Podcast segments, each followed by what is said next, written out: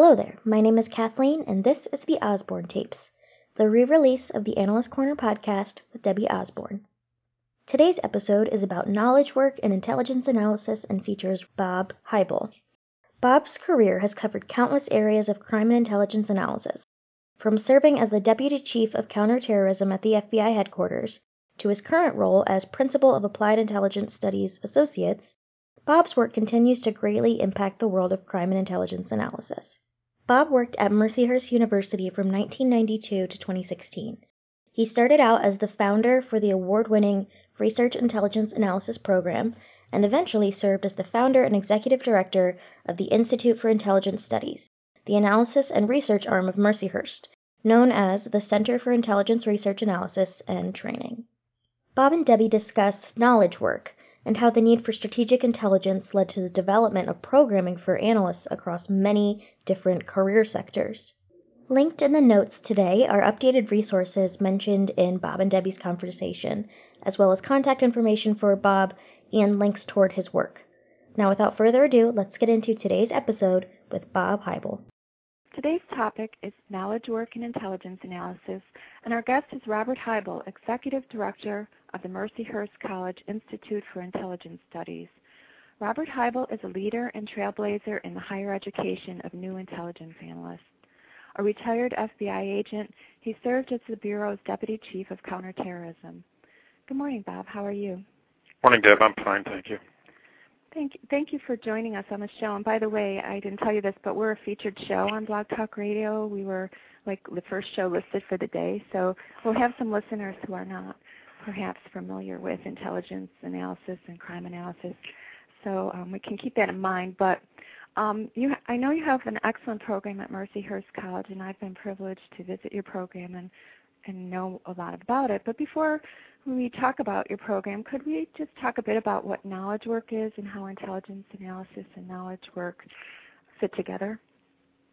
I'd be glad to. Um, I'm. Uh, I discovered Peter Drucker late in life, and uh, I was. I, I've been fascinated by his uh, concept of the knowledge society, and uh, the knowledge worker, and also the knowledge technologist. And uh, Drucker's knowledge worker is the, is that person who uses their uh, intellectual ability uh, to to advance business, to give uh, business leaders the information and that they need to be successful. And um, Drucker also talks about the knowledge technologist as the person who supports the the knowledge worker. Um, Drucker's uh, knowledge worker is a person who is a specialist uh, in one particular area. And uh, when I read Drucker, uh, what struck me was that uh, what we were producing at Mercyhurst College in our intelligence studies program could very well be described as the next level of knowledge worker, only uh, with a with a different twist on it. Uh, the the graduate that we're producing at Mercyhurst College is uh, the goal is to produce someone who's qualified as an entry level research intelligence analyst. And as you know what intelligence is all about really is producing actionable information for a decision maker. Sounds very similar to what the knowledge worker does. Uh, only what we're producing instead of a specialist is a generalist a person who in the undergraduate program has a liberal arts uh, liberal arts background 18 credits in liberal arts but a person who, as a generalist, has uh, a tremendous ability to ramp up quickly and to become very, very knowledgeable in different talk, topics and actually be able to talk to subject matter experts. Well, in in in my master's um, thesis or um, project, one of my positions was that um, crime and intelligence analysts were knowledge workers in policing. My own experience as an analyst is that I was using information to produce knowledge, and knowledge is something that is a little different than money. You know, it's a, it doesn't dry up when you have it. You know, it's a mm-hmm. currency. It's a currency that businesses operate on, and many people don't think of law enforcement agencies as businesses. And so, maybe you could explain how does how does that fit? And because of course that's my interest. That's why I have the show. Is how can this information make policing better? Well, um, if a, a, a, police decision maker has uh, the capability to have information that helps them make better decisions relative to uh, relative to their budget, relative to the concentration of how uh, he or she uses their resources, then they're like a business. And it uh, it's that uh, knowledge worker in the law enforcement agency uh, in the form of the intelligence analyst or the crime analyst that helps the law enforcement leader make those decisions. And of course, the new, you know, the the growth of information technology has made this much more possible. Um, your, your program prepares analysts for a different variety of jobs, students for different variety of analytical jobs. Maybe you could talk a bit about that. Well, I, our program is concentrated uh, to produce a graduate who's qualified to as an intelligence analyst, entry-level intelligence analyst to work in government or the private sector. So, when traditionally, what you think about in government, you think about the intelligence community, those uh, 17 agencies that form the intelligence community that are headed by the Office of the Director of National Intelligence. And then, also in government, you have law enforcement, which uh, we see in various flavors at federal, state, and local level. And then we also prepare people to go into uh, what is called business intelligence or competitive intelligence uh, in the corporate world. Um, beyond that, uh, I, I've, always, I've always felt that uh, anybody coming out of our program, uh, because of the uh, research skills that we give them, the communication skills, uh, and the critical thinking skills, is very well prepared to go on to law school uh, and go on into the non uh, non-government sector uh, one of our graduates could just as easily be working for Amnesty International as working for the Defense Intelligence Agency. Um, I've I've known you now. It's over ten years, and when I first met you, you you described to me why you you formed the program. It wasn't the um, Institute for Intelligence Studies in the beginning. You had left the FBI, and you were an agent. You weren't an analyst, but you saw a need for analysts before September 11, 2001 well, um, direct, which which led more people to realize, mm-hmm. you know, more public awareness of the role and importance of intelligence analysis. But perhaps you could talk about what it was like then and what it's like now.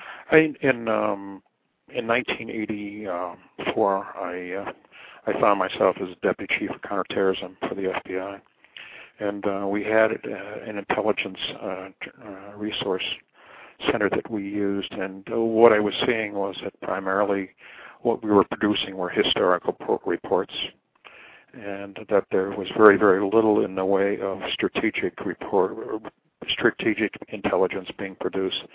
And I, when I talk about strategic intelligence, what I'm talking about is taking a look at, trying to take a look into the future and look at trends uh, using uh, historical information as well as uh, current, uh, what they call tactical intelligence. At, at the, also at that time, I was uh, working on my master's at Georgetown in, in a liberal arts environment, and what I saw in at the Georgetown program were many, many of the skills that I I, I wanted in an analyst, uh, that ability to uh, to communicate, uh, understand what had happened before they were born, uh, have a sense of philosophy and psychology and and culture, and uh, that thought, uh, that that experience led me to think about oh, why don't we create some type of academic program to prepare people to be intelligence analysts? Because uh, there was nothing out there. And at the FBI, we were trying to recruit uh, people to be intelligence analysts, and we were never really finding the package that we were looking for. So I just carried, uh, after I retired from the Bureau and finished my master's, uh, I returned to Erie, Pennsylvania, where I'd grown up, and um, after uh, and the, the, the thought of creating an intelligence studies program uh, uh, took shape. And, and from those you know beginning stages to where you are now, what changes have you seen in the the growth of the profession or the training of analysts or your program? I think that, um, that what we at Mercyhurst have been able to do is to uh, very, very clear, very, very clearly demonstrate that to the intelligence community and uh, the employers who have taken on our students is that it's possible through uh, an academic program to prepare someone to be an intelligence analyst, uh, just the way uh, that a college would prepare someone would to be an accountant or engineer or an architect, uh, and that we've been able to show that very, very clearly. Um, and uh, the difficulties that uh, intelligence studies programs face is that uh, their uh, intelligence is a bad word in many uh, institutions because people who were educated in the 60s, 70s often associated with dirty tricks and covert action and things like that. Uh, so there, it's not it's not easy to start a program uh, in an academic academic environment. You need uh, you need a friendly administration, and you need to be able to uh, uh, show them the value of uh, a program like intelligence studies, which, in my opinion, uh, just naturally, because of its goals, just naturally fits in the academic world. Uh, another change that I've seen that's uh, is uh, something called open source intelligence, which is using public domain information uh, to generate intelligence products. Um, open source intelligence has been poo-pooed for many, many, many years by intelligence professionals because, uh, in part, it's not classified. And if it's not classified, how can it be of much value? But uh, over the last couple of years, there's been a recognition in the intelligence community uh, of the value of public domain information and the quality of intelligence products that can be used uh, using that uh, public domain information. In fact, uh, it's been estimated that uh, actually 80 to 90 percent of an intelligence product can be produced using open source information. And uh, and so open source is a high, hot item now, and everybody wants to jump on the open source bandwagon. And, the thing about it, the academic world is we've used open source uh, in our program since it began in 1992. Right, and for our listeners, you know, open source information is is available pretty much to anybody. Sometimes it involves databases that you need a subscription to or some kinds of access, but it isn't classified material. And your students recently won an award. Maybe you could tell our audience about that because I think that's very impressive. And it also might explain a bit about how people Mhm. could do open source analysis that adds value to decision makers at higher levels. Mhm. Within the uh, Office of the Director of National Intelligence, there's an open source office. And the goal of that organization is to expand the use of open source. And uh, they have held uh, two conferences, national conferences, in the last year.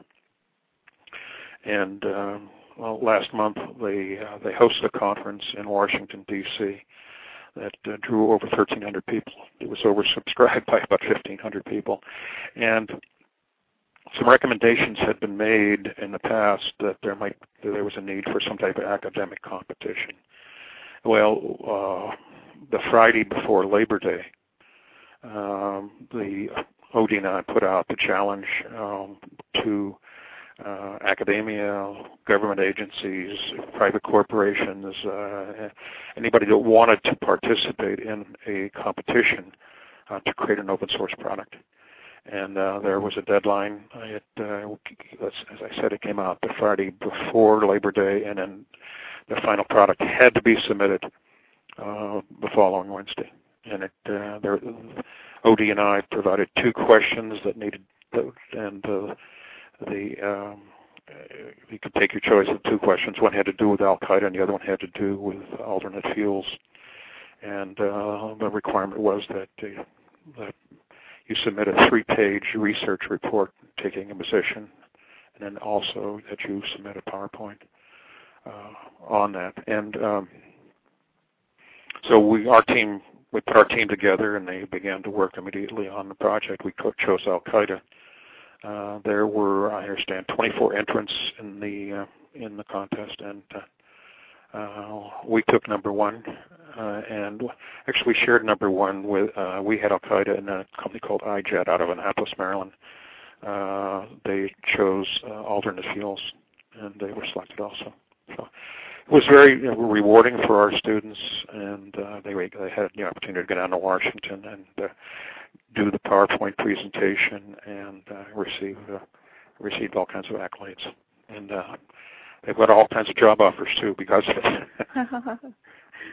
and so, um, speaking of your students, then it it has been an, an issue in the development of the profession of crime and intelligence analysis, and certainly in intelligence analysis um, in the FBI and some of the federal agencies, where that analysts were perhaps not qualified to be analysts. Mm-hmm. Traditionally, mm-hmm. it might be a clerical person mm-hmm. who some of them mm-hmm. might be able to make the leap, but sometimes mm-hmm. people who are just glorified secretaries taking jobs and, and looking up things for people and calling that intelligence analysis and mm-hmm. and your program by training individuals and, and having also a master's program has has done a lot to increase mm-hmm. the idea that we need professionals in the field. So, what kinds of students do you look for, and what kinds of people do you think make good intelligence analysts? I think what we found is that uh, the student that's going to be drawn to this program is going to be someone who's just naturally curious about the world around them.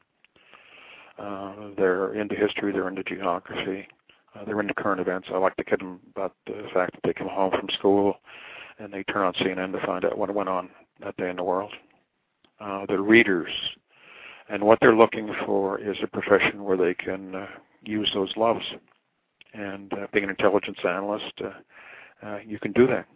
And uh, you can, uh, at 21 years of age, they can be uh, working with the FBI in counterterrorism or the Department of Homeland Security and and trying to keep weapons of mass destruction out of the United States, or they could be working for a major automotive automotive company uh, looking at hybrid vehicles over the next 10 years.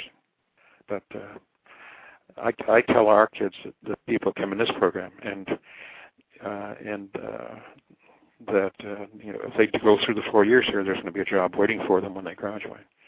So you get a serious student in this program, and they understand it's rigorous, and then we build in a academic requirement that they have to have a 3.0 or a B as they enter the junior year, or we put them on probation.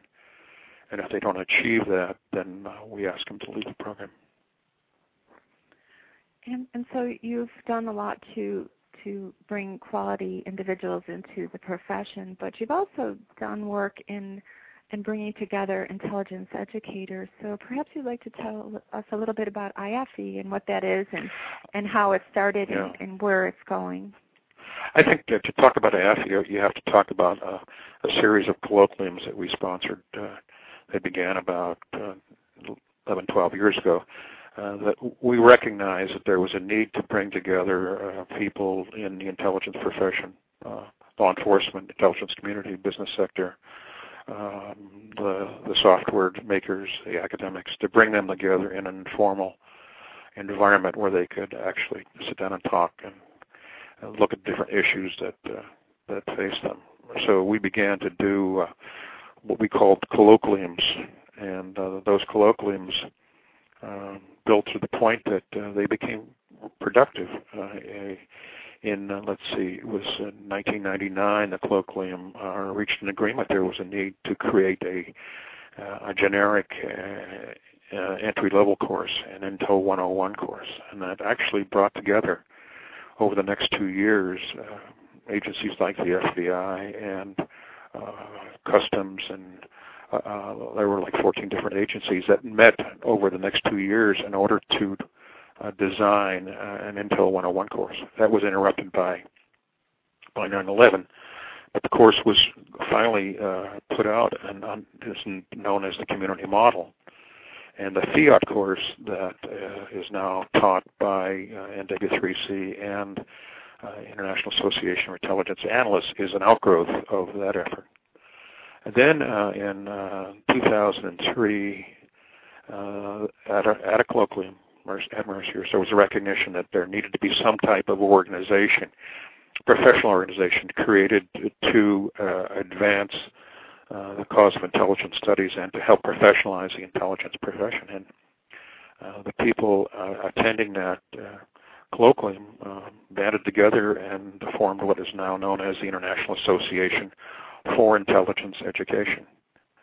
IAFIE, and uh, IAFIE now is a a thriving Washington D.C. chapter, and uh, and uh, has grown to be you know close to 300 members worldwide. And for those listeners who don't know what um, FIAT is. It's the Foundations of Intelligence Analysis training course, and it is taught uh, by the National White Collar Crime Center as well as um, International Association for Law, of Law Enforcement Intelligence mm-hmm. Analysts. Um, and it's a basic course that is, is um, foundational training for analysts mm-hmm. and provides a great overview. But um, so you brought together a lot of people. You don't fear competition from other colleges and universities developing intelligence courses. It sounds to the contrary. And why is that? Because I think that um, I don't fear comp- competition. I welcome competition, uh, but I th- I just think there's a need for uh, uh, more programs like Mercyhurst.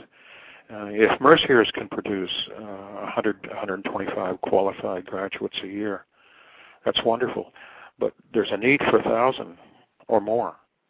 So there could uh, easily be another uh, another ten Mercyhurst uh, type programs throughout the country, and so we do everything we possibly can to uh, assist uh, young programs in getting solid footing, and uh, we try to show them, you know, uh, help them uh, create awareness in their colleges and in their colleges and universities. We help them we're willing to help them design their courses. We're willing to help them identify professors. Uh, you know, we'll work with them any way we possibly can to get them uh, get them started. I, I've been fortunate enough to attend several colloquiums, and I've met very interesting people, and and found it um, intriguing that we could bring people from the NSA, the National Security Administration, the FBI, um, the different eight countries, the United Kingdom, um, and South Africa, people from different levels of government, business, intelligence companies to the table to talk about the idea of intelligence. Mm-hmm. And I w- I'm wondering what you think about how intelligence works from the crime analysis I consider a part of intelligence, um, from the local level to to the state, federal, tribal, national, international aspects. How, in an ideal world, how would intelligence analysis interconnect and network so that we would be more efficient as government and um, public safety leaders to to improve things? How how would you think it could work together better?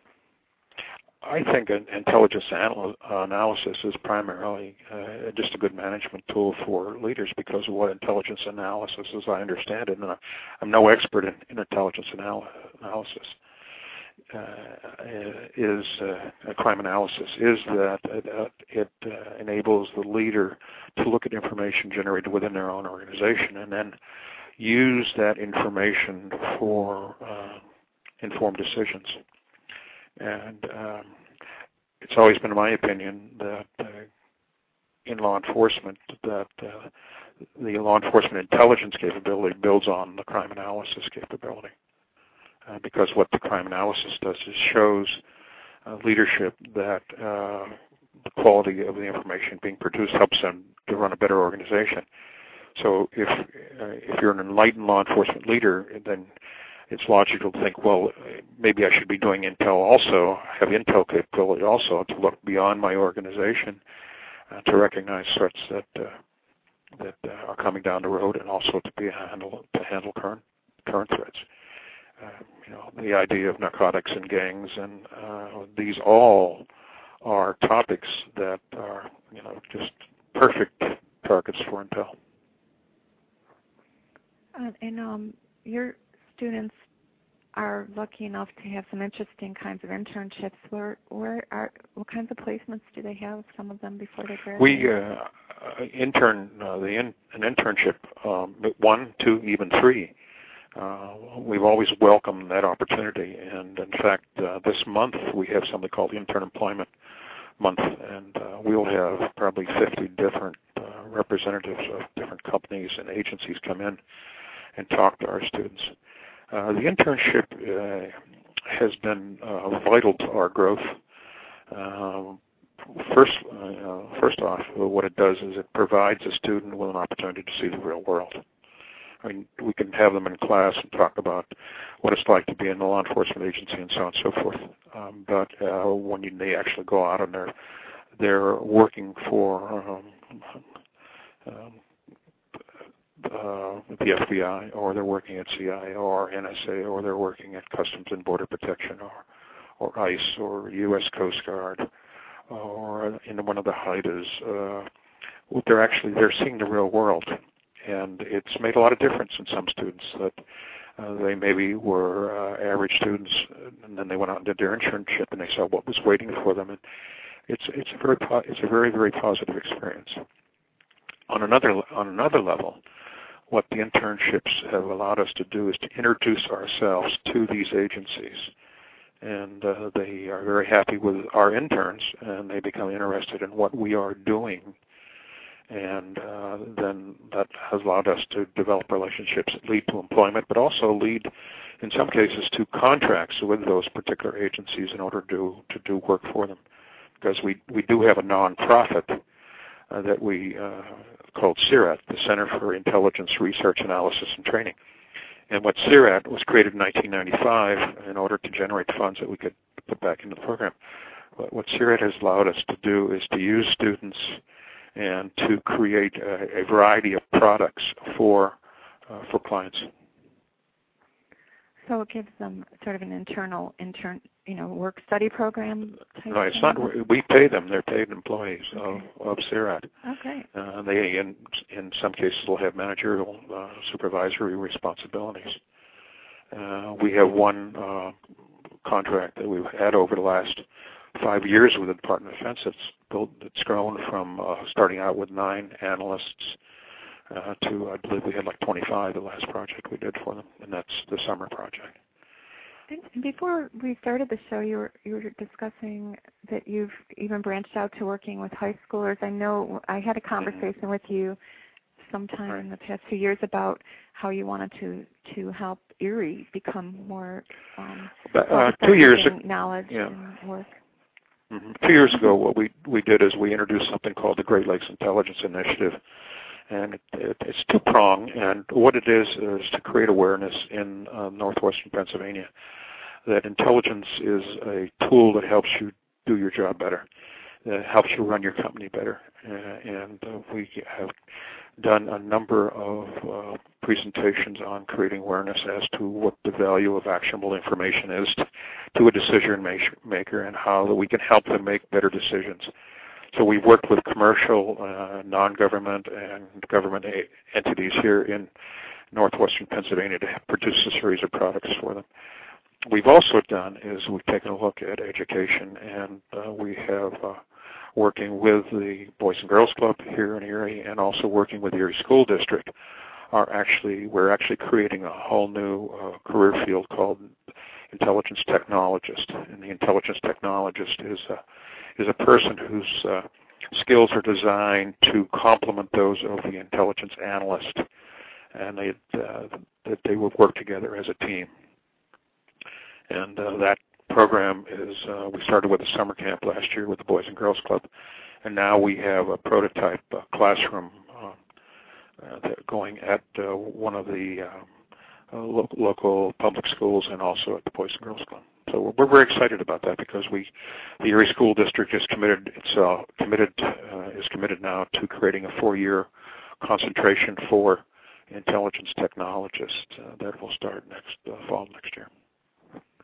Um, and you and your program, is there anything else you'd like to tell us about your program? You were saying there were some new. I think uh, what I can summarize by saying is that the program we've developed here at Mercyhurst is a program. Uh, I think you could liken it to an engineering and architecture program. Uh, that what we are producing are people that have the skills to actually produce intel. That they leave our program and uh, with a toolkit uh, that then they then can go out in the world and apply. And uh, uh, we have over 500 graduates now, and uh, I, when you have 500 graduates and you have 500 people that have gone into a community, you have an impact on the community. And uh, I think that uh, this little program here at Mercyhurst College that started with 11 students now will have a national and international impact. Hard to believe, but I think it's true. Yes, and and people, listeners can find out more about your program at www.mercyhurst.edu. I, uh, yeah, I would suggest another website to them. Uh, the Mercyhurst website will give them the basics, uh, but Um, we have a website at www.mciis.org, and that stands for the Mercyhurst College Institute for Intelligence Studies, which we created in 2004 to become a to be a center of excellence for the study and application of intelligence. And I will I will also put that link on the show's descriptions for listeners. And I thank you for joining me, Bob. It's now we're now at the end of the show. I'd like to thank the listeners for joining us on Analyst Corner. Um, stay tuned for more expert guests and best practices in crime and intelligence analysis in policing and in the larger world as our guest um, informed us today about a program that really does spread intelligence, not the secret, scary intelligence that people are afraid of, but the knowledge that we need to improve decisions for our citizens. Um, so thank you again, Bob, and stay safe. Always a pleasure to talk to you, Deb. Okay, take care. Bye bye.